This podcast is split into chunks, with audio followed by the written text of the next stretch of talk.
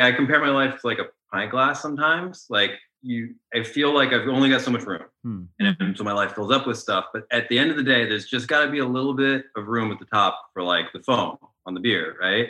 This is the unexpected stuff that happens in life. And there has been a ton of unexpected stuff this year. So like once you put in like yeah. marriage, kids, like job in a foreign language, like in a foreign city, like you're getting like so close to the top of the pint glass yeah. that when crazy stuff happens, like here's a novel coronavirus from, you know, the ends of the earth that's like the whole world's going to shut down. And you're going to, we didn't even talk about this. Our, our son, we delivered our son, Joy delivered him like at home. Like we were literally like in the room next door in the middle of a global pandemic. Like it was crazy. And so how do you balance all that? Like there's no way to, ba- there's no such thing as balance in that scenario.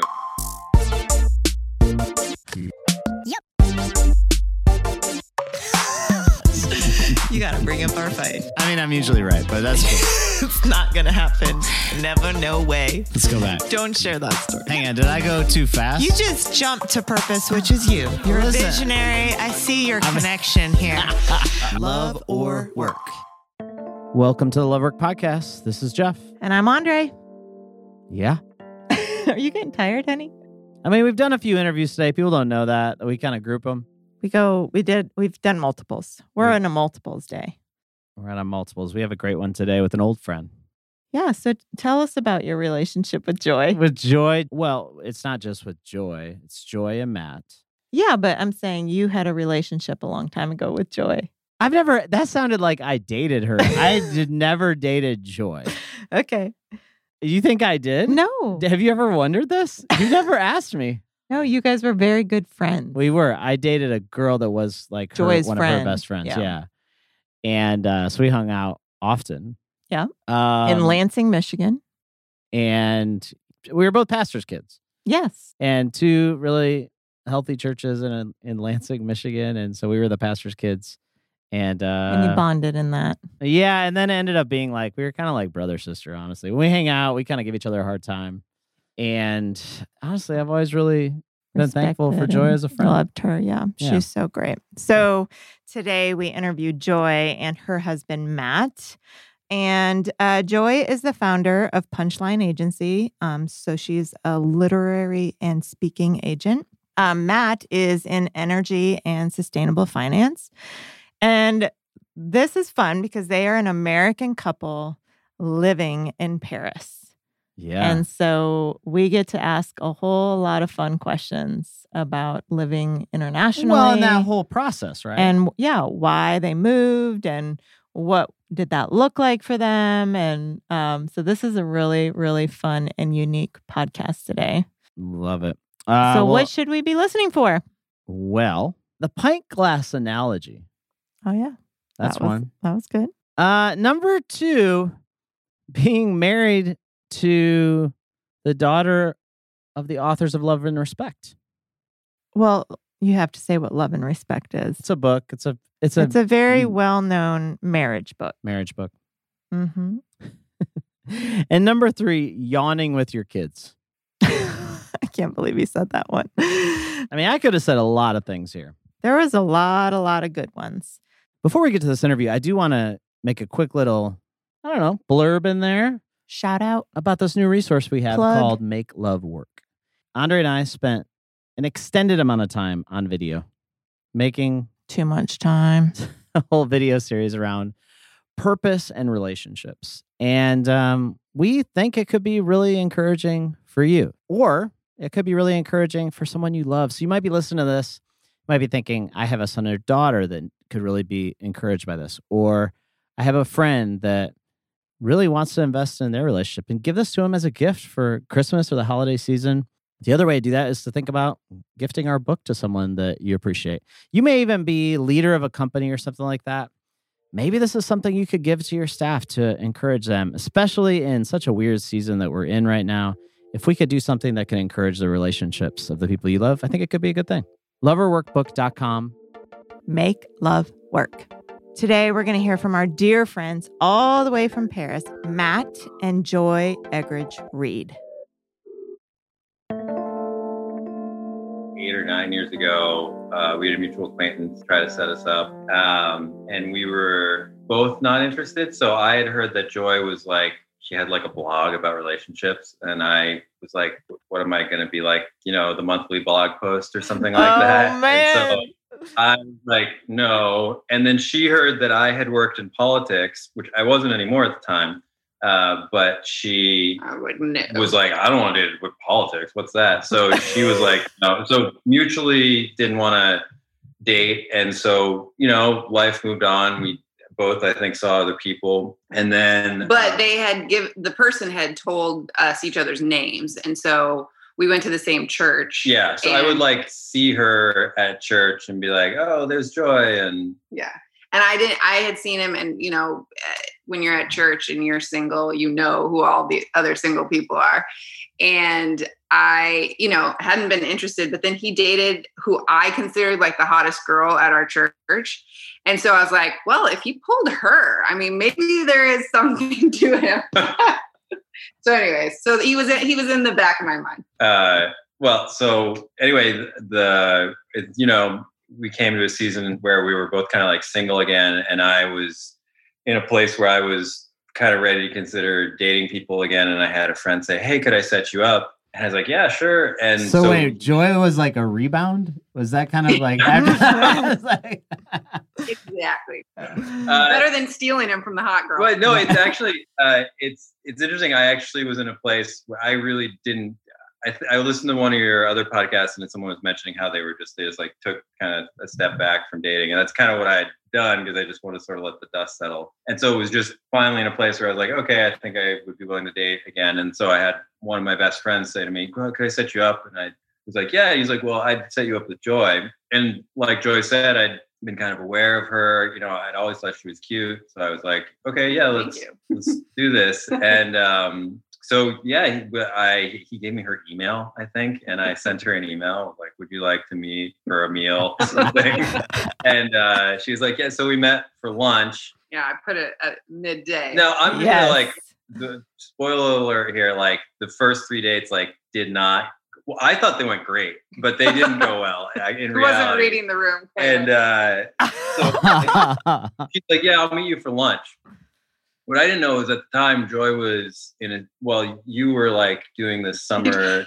He's trying to say this kind dating. Of I was dating rampage, anybody and everybody. I was, I was doing online dating. I was telling all of my friends, like, set me up with anybody. I was like, I'm doing a summer of fun. Like, I'm just, I'll, I will go out with anybody. So come You're to find out, I yes. had sort of like carefully considered, like, I think I'm ready to date again. And Joy was just like, you know, whatever kind of crossed her path. She was like, yeah, in. we can... on a date.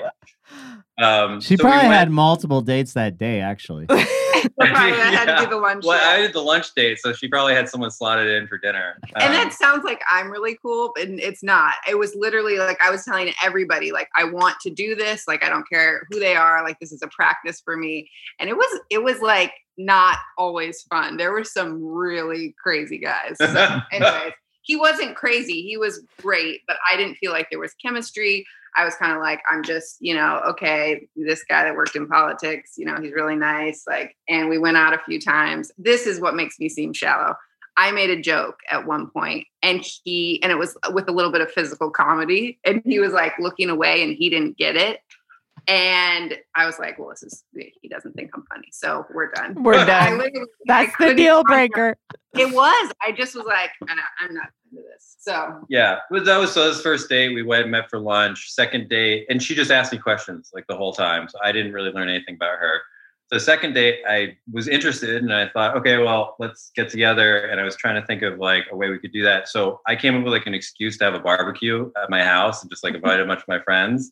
And then called Joy and said, I'm having some friends over. Do you want to come over? All casual. And she comes over to my house, and I had this like patio at my house at the time. And she sits in like my chair on my deck, which is like the biggest chair, and proceeds just to, like hold court and like interview all my friends basically. Uh, again, so she's the one asking all the questions, and I didn't really get a chance to like learn about her. At the end of that, I was like, look, I feel like I haven't gotten a chance to know you yet. Could we like meet up after church sometime and just like hang out and like, so she said yes. So we met up And we like rode bikes around Portland. We did a bunch of different stuff. And so the, the moment I remember, though, and this is where I realized just how poorly it had been going, where, where I'm, it's the end of the day, and I, we're like riding back to Joy's apartment, kind of like side by side on our bikes. And I realized I'm going on a trip the following week, so I'm not going to be around. And I go, oh, I'm leaving next week. I'm really bummed that like I'm not going to see you again for a while. And it's just crickets, like dead silence as we're like pedaling along. I couldn't along. lie and say I was bummed I wasn't. Like you goes, were expecting something, right? Like, oh yeah, me too, whatever, right? Yeah, yeah, I couldn't. I just wrote, I got so awkward and I just rode off. I just was like. He goes, mm-hmm, mm-hmm, okay, bye. So anyway, so then. So how do you bounce back from that moment? Yeah, well, that's what's impressive is that I feel like most people, guy or girl, would like get really, like get their pride hurt and just be like, okay, I'm out.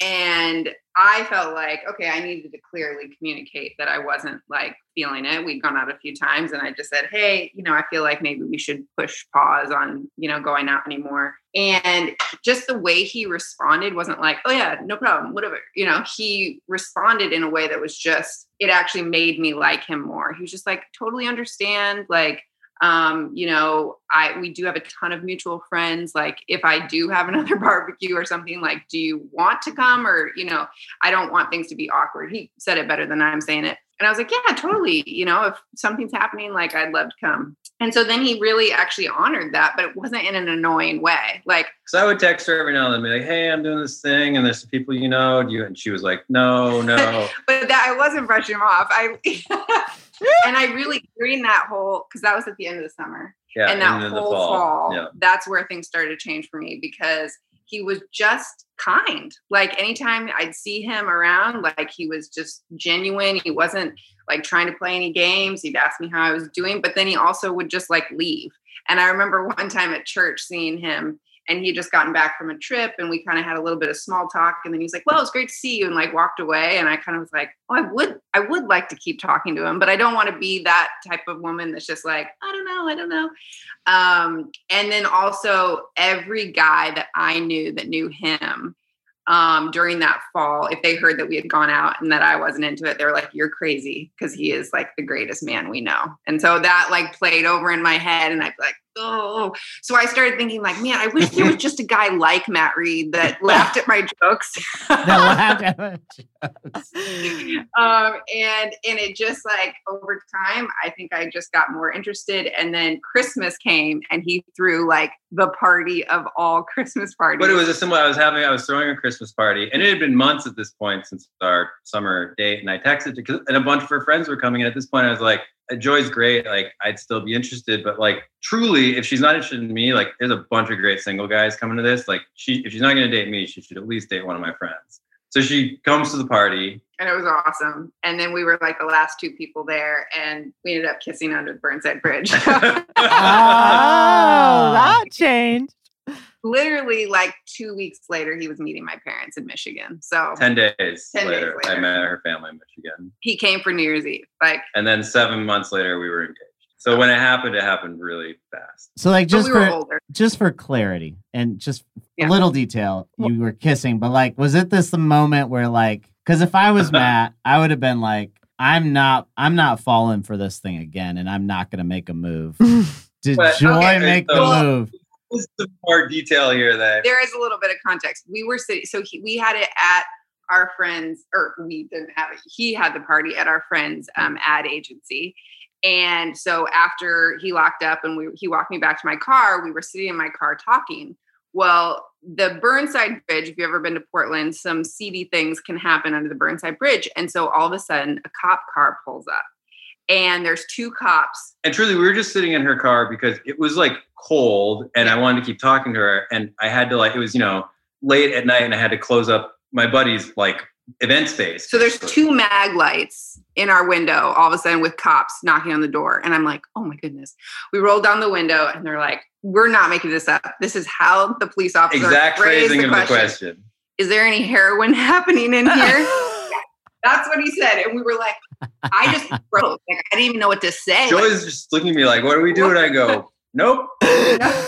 no heroin in here. They're like, we're like in Christmas party outfits, you know, um, nothing attached to our arm. So anyways, the police said, okay. And they left, they believed us and left. And I was so like cranked up that like, we had just had this interaction that I was like, uh, what was the most logical thing? They should, they should know that we weren't doing heroin and that we were in here probably kissing. So I said, you should probably kiss me. ah.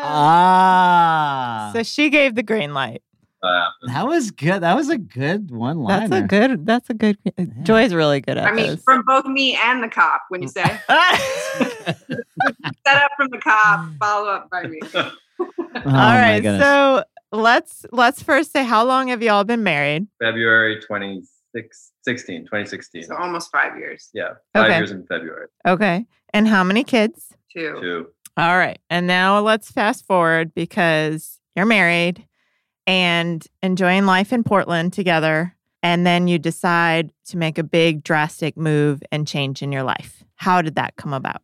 We were older. I think that's one of the reasons we kind of knew once we did start dating that we were going to get married pretty quickly because I was almost in my mid-thirties when we started dating. And so one of the conversations that we had when we were, you know, I think engaged was just like, I think there was something where we were mourning the fact that we hadn't found each other earlier. Yeah, we'd had a mm. bunch of friends who, you know, they got married in their early twenties. And so they had the chance to get like, the metaphor I used, it's like they just had the chance to get all these miles on the odometer, you know, yeah. over a longer period of time. And so our approach was like, listen, we don't have the same amount of time before we probably have kids, but like we can step on the gas mm. and like cover as much ground as possible. And so we kind of made a choice to, is living in Portland for a while and, you know, in our early thirties being single, like we had a ton of friends, like really good friends in this wonderful community. We kind of took a step back from that to like dedicate to getting to know each other and like learning how to live together and what it means to be married.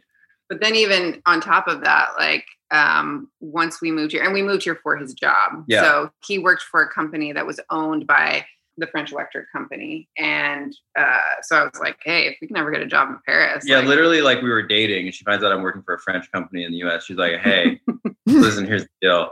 You work for a French company. If they ever offer you a, jo- a job in Paris, I will marry you.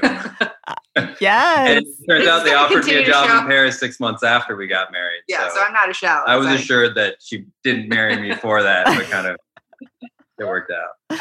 Um, so yeah, so then I think to add to that, like when we, when anyone finds out you're moving to Paris, it's amazing how many people are like, uh, my cousin's nephew's brother is traveling there. Can they stay with you?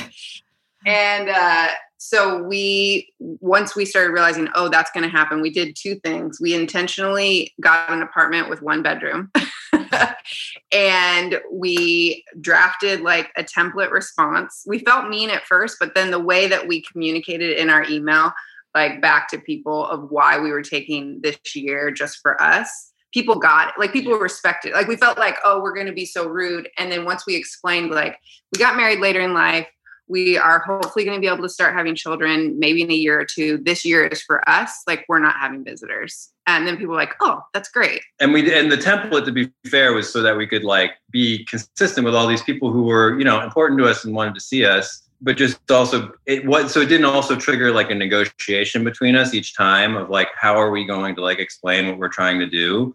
Like we just had this like, it was literally like a shared notes file on our phone of like this.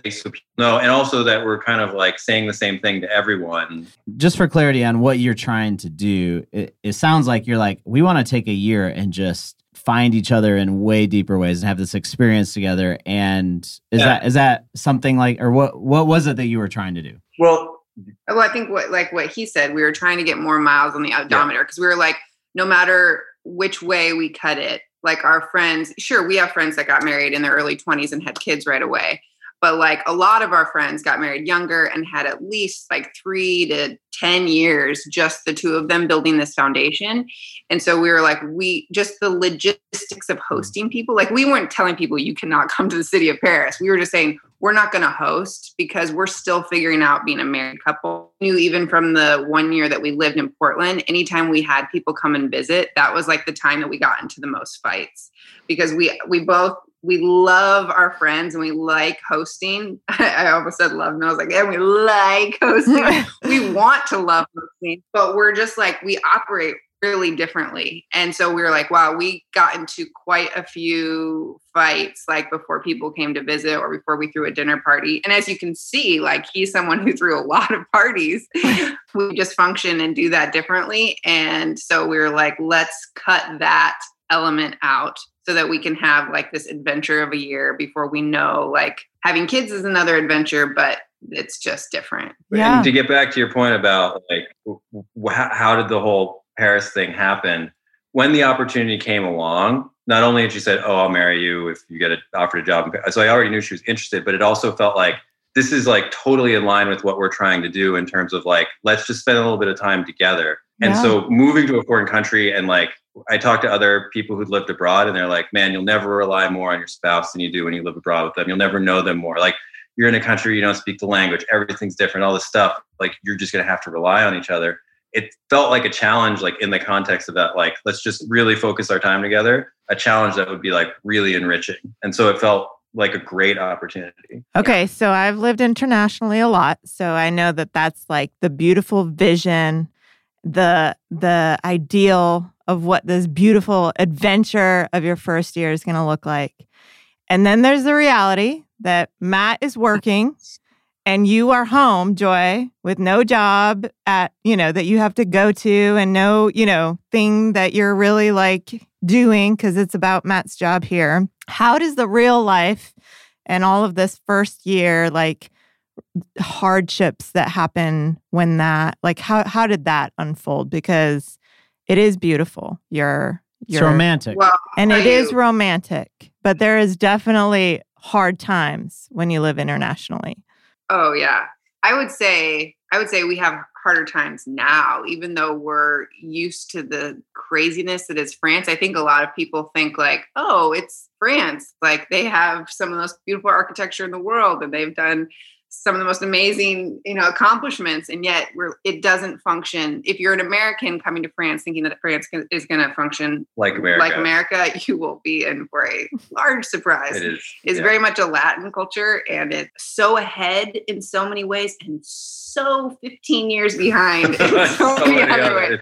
And it's just like the things, you know, I mean, cultural, diff- I think if we didn't both like find Uh, the study of different cultures, like interesting, we would not still be here. Yeah. So we have this, like, I think the thing that has saved us is the fact that we can both be like, this is maddening, but then we'll stop and go, okay, what's three things that we like about us? Um, so I think we both have like a similar, and, and sometimes when I get really upset about something, like just him going there with me and getting upset with me, like helps. It's cathartic, yeah. you know, but if I was married to somebody who was like, it's just what it is. Um, but, oh, man, I, I don't know. When we first, I still, Jeff, your words haunted me that first year because we talked with you about, because I started, a, I don't recommend moving internationally and starting a company the same week, which is what I did. Um, and so I started my speaking agency like, yeah, a week before we moved. Yeah, in. She'd had the idea before around moving to France really concrete. And then by the time the contract was signed, like Punchline was like ready to go. Yeah. And so it just, you know, to launch a, a company that's based in America, not six to nine time zones away. And I remember Jeff saying, why don't you wait like six months? And I was like, it's already in motion. Jeff, don't hold me back. Like I had no, like, and I, they were, they were stuffed in my journal. And the first like of living, every time they like slipped out of my journal, I was like, why I oughta. To give context, Joy and I have known each other since we were fourteen. We have some freedom in relationship that we can say things that are really honest. Is that fair? Yes. Well, I come to you for advice. Matt, I, we both met with, we do really respect your insight on so many things. And so that's what I wanted to talk with you about. And that was the one key, like a business perspective about some things. And you took it to the personal, which makes sense why you guys are doing what you're doing. And look, you know, you and your husband are moving abroad and da, da, da. Maybe could you just, maybe just put this on hold for a little bit. And the th- the other reason that I kicked myself is that if I would have moved like an expat, situation, which I didn't understand at the time. Like if you're, if you move with your spouse and your spouse, quote unquote, have a job, they like give you a stipend for your spouse. But because I had a job, we didn't get that stipend. Even though that job was like a company that had just launched. It wasn't like she had like a salary. I was like, was... if we would have waited, you know, one year to start this, we would have gotten that whole stipend. So anyways, lots of reasons I should have taken your advice.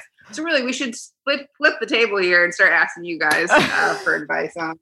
So Matt, you married Joy, who she, Joy has probably read every relationship book that has come out at this time. Like this is like this is her mother and father. I yeah, mean her, her dad. Yeah, her family is like experts in marriage. If that her is therapist. Such a thing. Uh, her her and your brother, I think too. Is a actually. therapist. Yeah, yeah. And Joy's like always analyzing all the different new resources coming out and the topics. I mean, she gave me all kinds of stuff I should read about our marriage early on. And so you you marry this person that apparently kind of is an expert in this, but not married. I'm curious, like, how did that all transpire? How how did that work out for you? Well, there's like the like dating Joy, you know, or even before. And then like, what's it like being married to someone that had, you know, worked in sort of marriage Whoa. advice, dating advice world. So on the first part, before I did, before we were dating, this when I kind of like knew who Joy was and then we were dating, like, I, so Joy's work around relationships was sort of took place in the Christian context. And like, I didn't become a Christian until I was like late into my twenties. Like I had no idea like what like Love and Respect was, or just like, I kind of think I'd heard about it, you know? That's my father's book. Yeah, that's her dad's book. So her dad wrote Respect, which is like legitimately like an amazing book. Never read it because I was single in my twenties and doing my thing. And then I became a Christian. I wasn't married, so it wasn't like relevant to me. And so when we started dating, everyone was like, well, you like, you know what she does? And like, you know, her dad wrote this book and this and that. And I was like, no, what's the book? Like I'd never read the book. And even when we got married, I still hadn't read the book. It's like, he still hasn't read the book. I kind of love that. For the yes! record, I love that, that you have never yeah. read the book. That, and you shouldn't now, because now it's like now a you thing. I just got to right? hold on to that.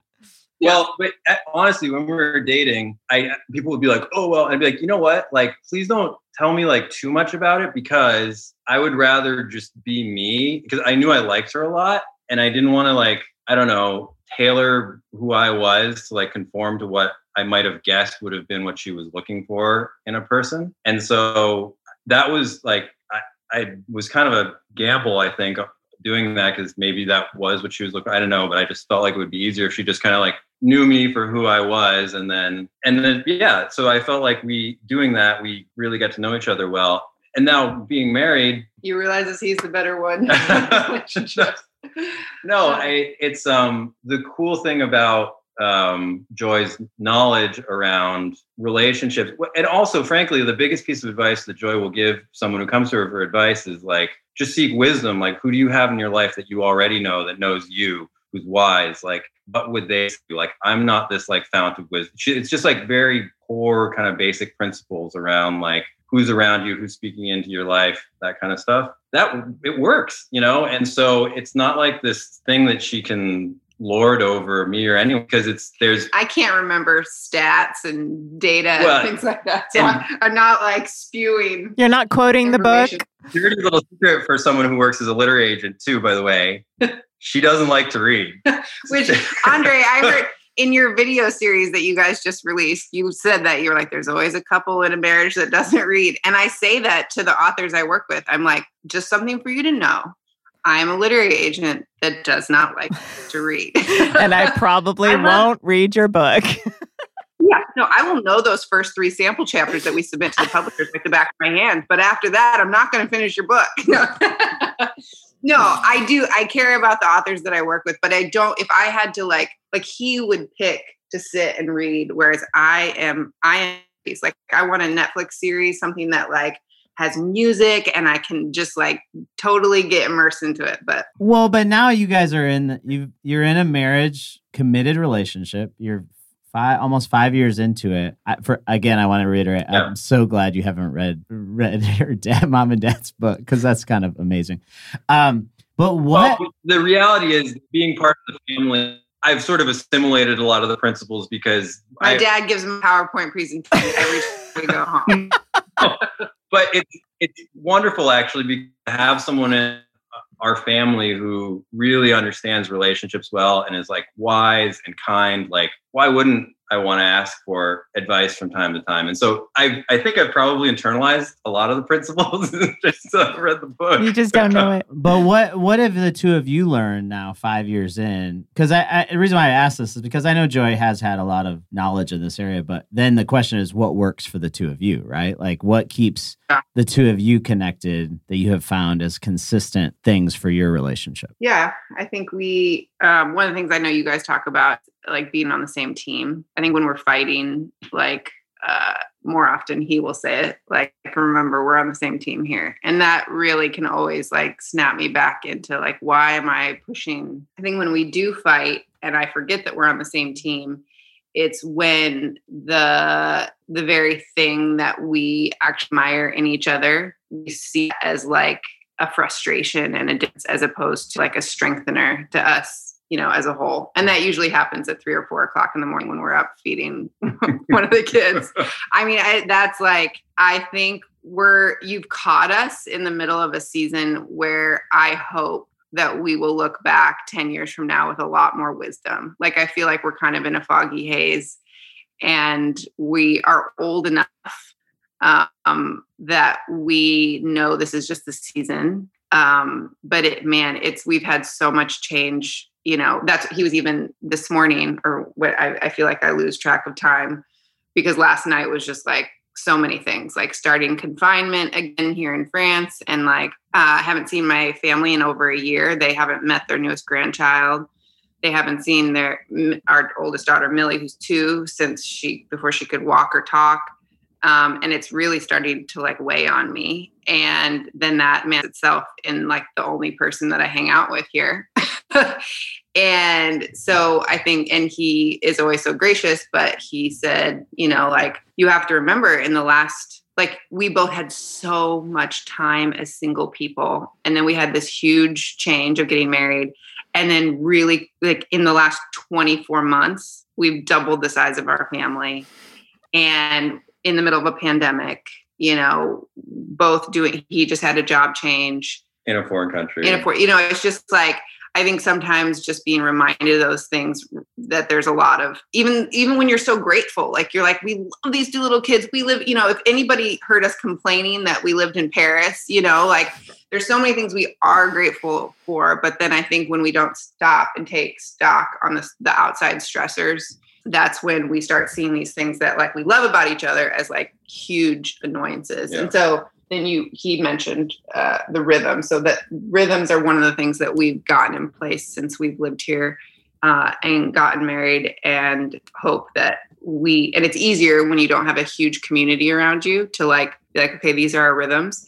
Um, and we talk about it often. We're like, when we go back to the States and things get a little bit more like, you know, kids get older, they're in, you know, sports and like all those things, like how will we maintain these rhythms? So yeah. And just really concretely, that just means like not every night of the week, but like most days, nights of the week are like have like assigned like something. So like Mondays, I don't know. I, Monday is like where we started. I think when we first moved to Paris was like creative night. We'd like just do something. We'd try to create something. So it was like we'd paint or we'd draw or we'd write or do a debate contest. Yeah.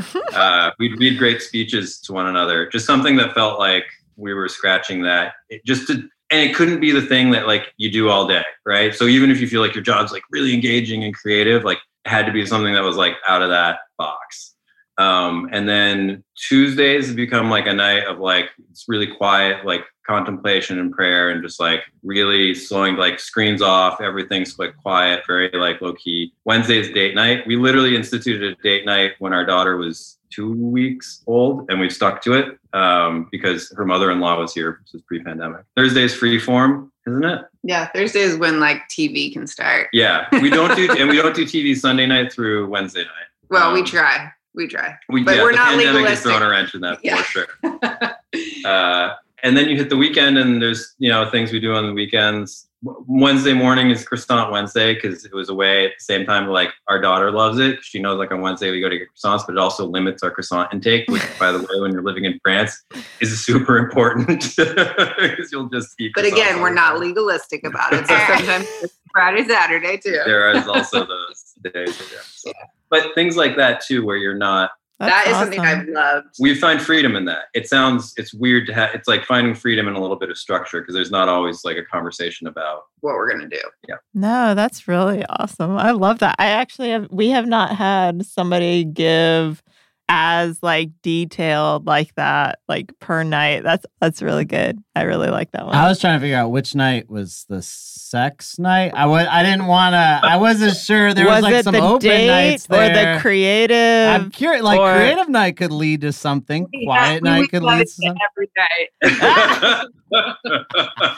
It's always on the table. Yeah. Uh, okay. But to be fair though, I mean, you are in the really, really hard years of young ones. You know, you're, you've got a toddler and then baby. Are you still breastfeeding too and all of that? Yeah. Like you are still up at night. You're still doing all the things. So this, I can't, I mean, every time we talk about COVID, I just think about the parents with the really young kids and I'm like, oh God, I, I extra prayers.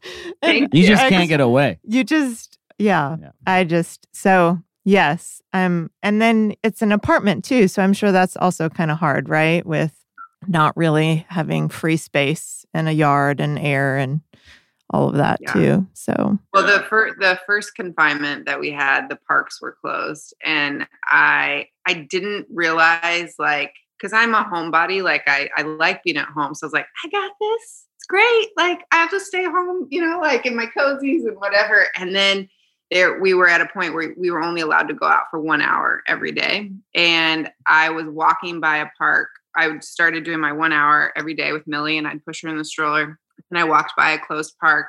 And when you live in a big city, like, you know, you're always basically on, you know, concrete jungle. And I was like, I don't remember the last time my foot touched grass. Mm-hmm. Like, and that was like, that was like the mental snap for me. Yeah. And I came to the mat and I was like, I can't do this anymore. Yeah. When will I touch grass again? It was, I, she's laughing about it, but it was like, you were like scared. Something resembling like a panic attack of like around grass. I literally, there's like a hardware store down the street. I went and bought a little shallow terracotta pot and put like potting soil in it, and then bought like ornamental grasses so that she could put her feet in grass. Oh, because it was like, it was the sweetest thing. Oh ever. My god! But gosh. It was so necessary. She was just had it in her head. Like we'll I kind of, I kind of want to marry Matt. He's kind of Matt. you're you're kind of coming to the top of our list here. I like it, Matt these days.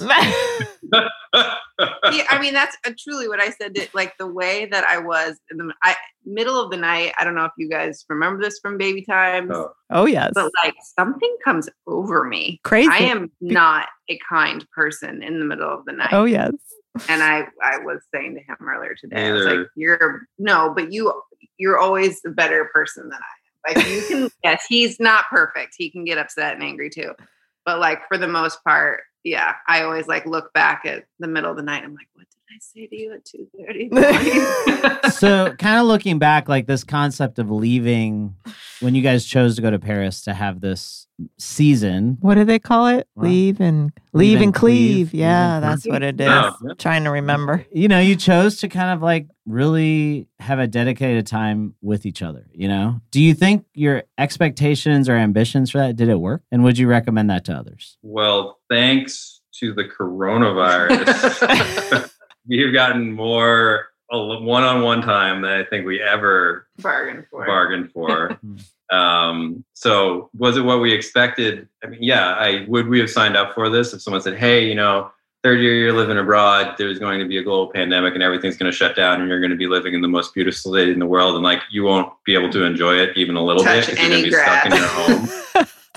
Maybe we would have reconsidered it, but I think on the to the heart of your question, I mean, yes, I mean, yeah, I, yeah it is what, and sometimes I even think it's better, you know, like we, we know that I've never had a time in my life where I like longed for the last season. I feel like I've always been really excited about what was coming next. And yet when I think about us, because I, I don't think we'll live in Paris forever, it will be a time that I miss. It really, that, and I love my children, but the time before having our children, it was, it had its hard moments with starting the company and all of those things, and me being really bad at learning languages, um, and those stressors of all the new. Um, but it really, it it was it was also really magical. Yeah, our first one, year ago. Well, I was gonna say one thing that we did do for anyone that's thinking about it, because we do get contacted by people that are like, oh, we want to move to France, and should we do it? Um, we did um, like. Uh, we like met with someone who kind of did personality profiles to ask us just kind of about, do we have the personality types to work and live abroad? Yeah. Oh, Before that's we good. left the state, yeah. there was someone who was recommended to us who kind of did this, like he adapted this sort of like personality assessment and then also used it for like couples counseling. Oh, interesting. Yeah. So it was just kind of like saw us as individuals uh, and how we work well, like where our strengths are for working, but then also how that intertwines together. Yeah. And he, he like affirmed, he like sent us out. He was like, you both have personalities that will enjoy learning about a new culture. And he's like, if you don't have that, he sometimes works with people who are considering being like uh, missions or working with N G Os. He's like, even if they have a personality profile that would be great for the work that they want to do, if they don't have that natural, inquisitive, like ability to learn and like give and take, you know, in a new culture, he's like, I tell them, no, do yeah. your job in your home culture. So I think that's something that we recommend to people, like, make sure you don't have rose-colored glasses. And if you're not, yeah. if you're moving somewhere to make yourself happy, yeah. you're not going to be. Like, yeah. if you're not happy where you currently are, moving to Paris is not going to make you yeah. happy. That's yeah. good. You just, wherever you go, there you are, right? It, there's that Adam, I don't know if you've seen it, it's a Saturday Night Live skit with Adam Sandler, where he's like realistically portraying like what, he's like this Italian trip guy, he like where he's like, listen, like if you're sad in the United States, you're going to be sad in Italy. Like, and he does like a math. This is like, this is sad you in the United States. This, this is sad, sad you in Italy. France. Like, it's not going to make you happy. And I think that's one thing where it's like living abroad, like you can't run away from yourself. Um, and yeah, I think living abroad in that way really makes you get in tune with like who you are. There's legitimately a psychological uh, disorder now oh, yeah. called this is fascinating. Paris syndrome. And it's mm. for particularly women who have moved to Paris because they think it's going to fulfill some, you know, fantasy in their head. And then they get here and they suffer from like severe depression because it is not what they expected. That is so crazy. So it's not quite like Emily in Paris. Like the, it's not. It, the- well, it's exactly like that, but you just, you know. All right. One question. What do you wish that we asked you that we haven't asked you yet? You guys are good question askers. Yeah, it's mostly Jeff. He's really good at it. um, I think there was something in your questions around like m- maybe this, I don't know what you have in mind, around like how you end up balancing mm-hmm. work. It's like the name there's of this your great, podcast. There's this great book and podcast out called Love and Work. And, and, the, and uh, how do you balance it? I wish you'd asked me about that. Yeah. Like, Andre, you were just saying, like, you're in that season where you've got two kids in diapers. I've heard someone call it the valley of the diapers. It's like this, it's legitimately like something, yeah, like you can measure people's happiness, like kind of mean happiness. And it like really, it dips. Will take a hit in this season of life. It's a big dip right there. Yep. I compare my life to like a pint glass sometimes. Like, you, I feel like I've only got so much room. Hmm. And so my life fills up with stuff. But at the end of the day, there's just got to be a little bit of room at the top for like the foam on the beer, right? This is the unexpected stuff that happens in life. And there has been a ton of unexpected stuff this year. So like once you put in like yeah. marriage, kids, like job in a foreign language, like in a foreign city, like you're getting like so close to the top of the pint glass yeah. that when crazy stuff happens, like, here's a novel coronavirus from, you know, the ends of the earth that's like the whole world's going to shut down. And you're going to, we didn't even talk about this. Our, our son, we delivered our son, Joy delivered him like at home. Like we were literally like in the room next door in the middle of a global pandemic. Like it was crazy. And so how do you balance all that? Like, there's no way to, ba- there's no such thing as balance in that scenario. It's more just like, mm-hmm. I think where I live in that is whatever you're doing, like be as present as you can. I heard someone call it like the fly rod technique. You're just like, you're going that way and then you're going that way. I love fly fishing. And that makes a lot of sense to me. That's like, whatever you're doing, do it intensely, but then don't forget to switch and do the other thing. Yeah. Um, and that's what has worked for me, but my pint glass overflows a lot still. Yeah. What do you think well, about think, it, Joy, as like a woman and now a mom of two, which happened very quickly, yeah, and then starting a new business? I mean, all of it's been, how, how are yeah. you handling work and all of it now? Yeah, I think um, we, I think one of the reasons we do establish like the creative night, the prayer night, the date night is because we both, um, we need to switch gears. Like we both really do love to work. And I think for me, like a struggle has been the fact that I uh, enjoy working. I love my kids, but I enjoy working more than being a parent. Mm-hmm. I like playing with my kids. I like delight in them, but the actual like responsibility of a parent, yeah. like I, I will be at, I go to WeWork here and I'll be at WeWork and I'm just like so energized. And then I'll be with my kids and I'm like, oh, I need a nap, you know? Or like, like five minutes, your energy is gone where yeah. you could do eight hours at work and feel amazing. Yeah, I think you and I are similar in that. And it's like, you know, my mom is like the mother of all mothers. Like she really, she want, she came from a broken home and she wanted to have a family and be a mom and she wanted to homeschool us. And she like still loves to just like, I mean, my, I would come home in high school and that was before cell phones and all these things. I'd come home and like friends from high school would be over hanging out with my mom and her feeding them, you know, like that's just the type of like woman she is. She loves to host and she's so great at that. And that's not my necessarily my gift mix. And so I think our early days were a lot of me like wondering if there was something wrong in that regard. And I'm so thankful that I have a partner who really like believes in me. Like there was times where I was like, Maybe I just, maybe I just need to do the full-time mom thing, you know, like they, we don't have family here to help us. And, you know, we're in the middle of a pandemic and blah, blah, blah. And I remember him telling me when I, before we had our second kid, he was just, and I was pregnant and just thinking through those things. He was like, I really believe that you will be a better mom if you're working. And he just kept telling me that over. And it's like, he knew it. Like I was just anxious at the end of my maternity leave, like, can I do this? And the minute I went back to work, I was just like quite happy. Yeah. Mm-hmm. So it's cool to have someone that knows you and believes in you. And so I think in that way, I almost, you know, being with somebody else, I just, I don't know if I would have, um, I don't know if I would be encouraged in my work as much as I am with him. Like he really, really believes in me and that's so life-giving. So yeah, I don't know. I mean, yeah. Well, it's been really interesting to see Joy navigate that too, because there's a whole set of questions she asks herself as a mom that I think guys don't always like internalize as much around mm-hmm. like that, that question of like, should I stop working? And I think is way more present with the women I'm friends with. They like, it really comes up in their lives, the ones who are working outside the home. And it's been really interesting to watch Joy kind of navigate that and identify like what it means, like, not only just like,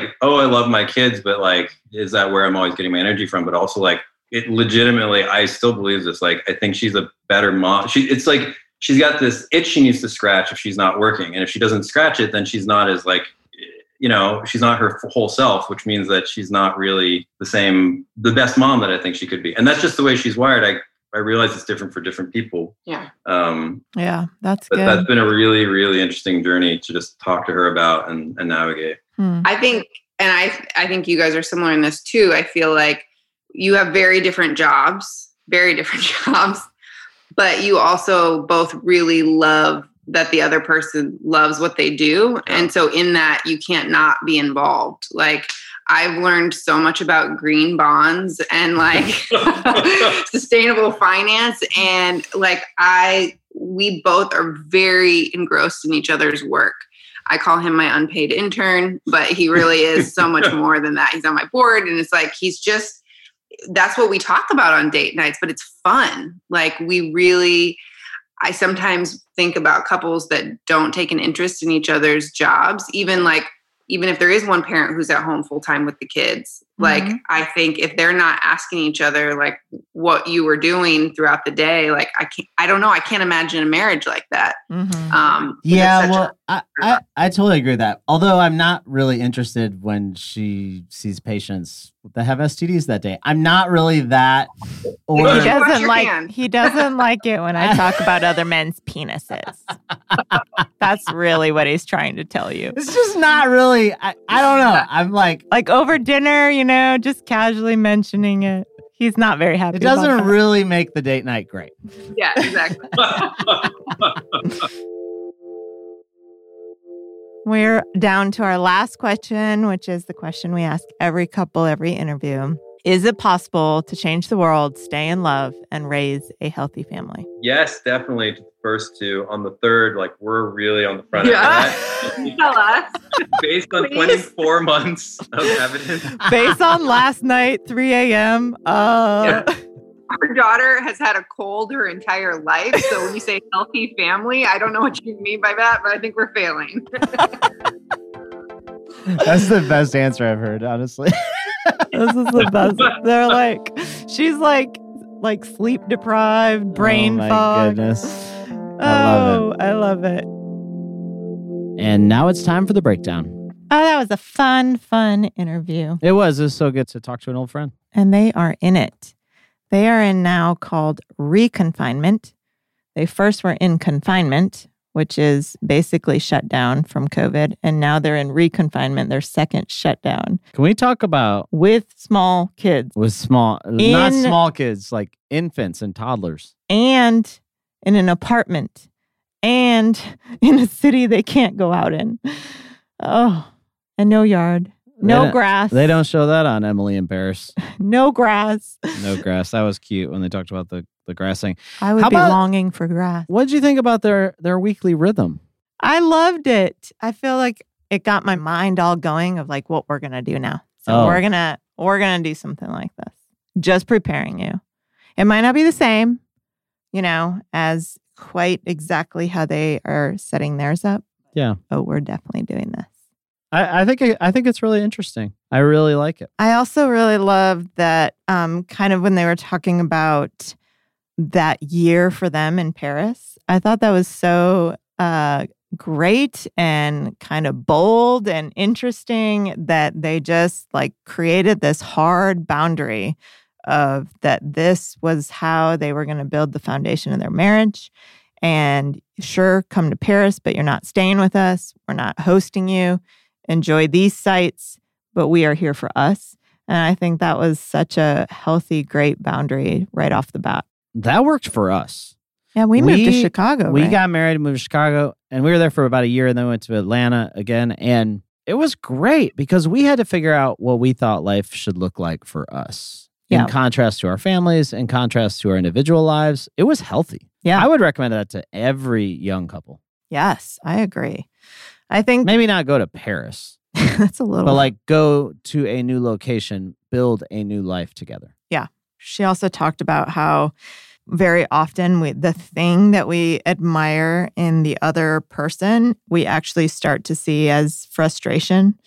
And it starts to become frustrating and starts to become more. And I thought, wow, if that's not the root of so many fights that we have, uh, it is very true. And how you have to really step back. And if you're looking at each other on the same team idea, that you're remembering those strengths in each other, like your strength is different than my strength. And it's actually a positive and not such a frustrating part. You know, it was good to remember that. I think that's the root of a lot of fights. You know, it's funny. They talked about this concept of mourning each other, not finding each other sooner, which I thought that was a really beautiful thing that they said. But the funny thing for us, It's been we've been together so long. I don't really remember. I mean, we're starting. That's called we're like old married couple now. See, yeah. They're still five years in. I was thinking love. you I, when she they were talking about that, I was thinking I bet Andre's mourning not having a, a life that individual time longer. Maybe. Uh, so good to, to hang with Joy and Matt today, wasn't it? Yes, it was so good. So uh, anyways, we hope you enjoyed this episode. And that is another one, Love or, or Work. work.